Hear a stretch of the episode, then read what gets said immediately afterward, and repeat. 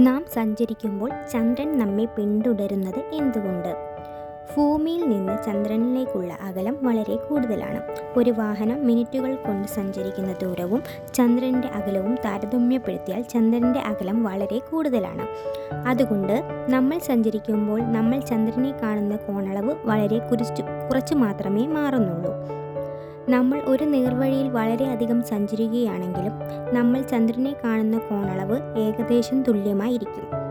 അതുകൊണ്ട് ചുറ്റുപാടുമുള്ള വസ്തുക്കൾ പിൻഭാഗത്തേക്ക് പോകുന്നതായി തോന്നുമ്പോൾ ചന്ദ്രൻ നമ്മെ പിന്തുടരുന്നതായി തോന്നുന്നു.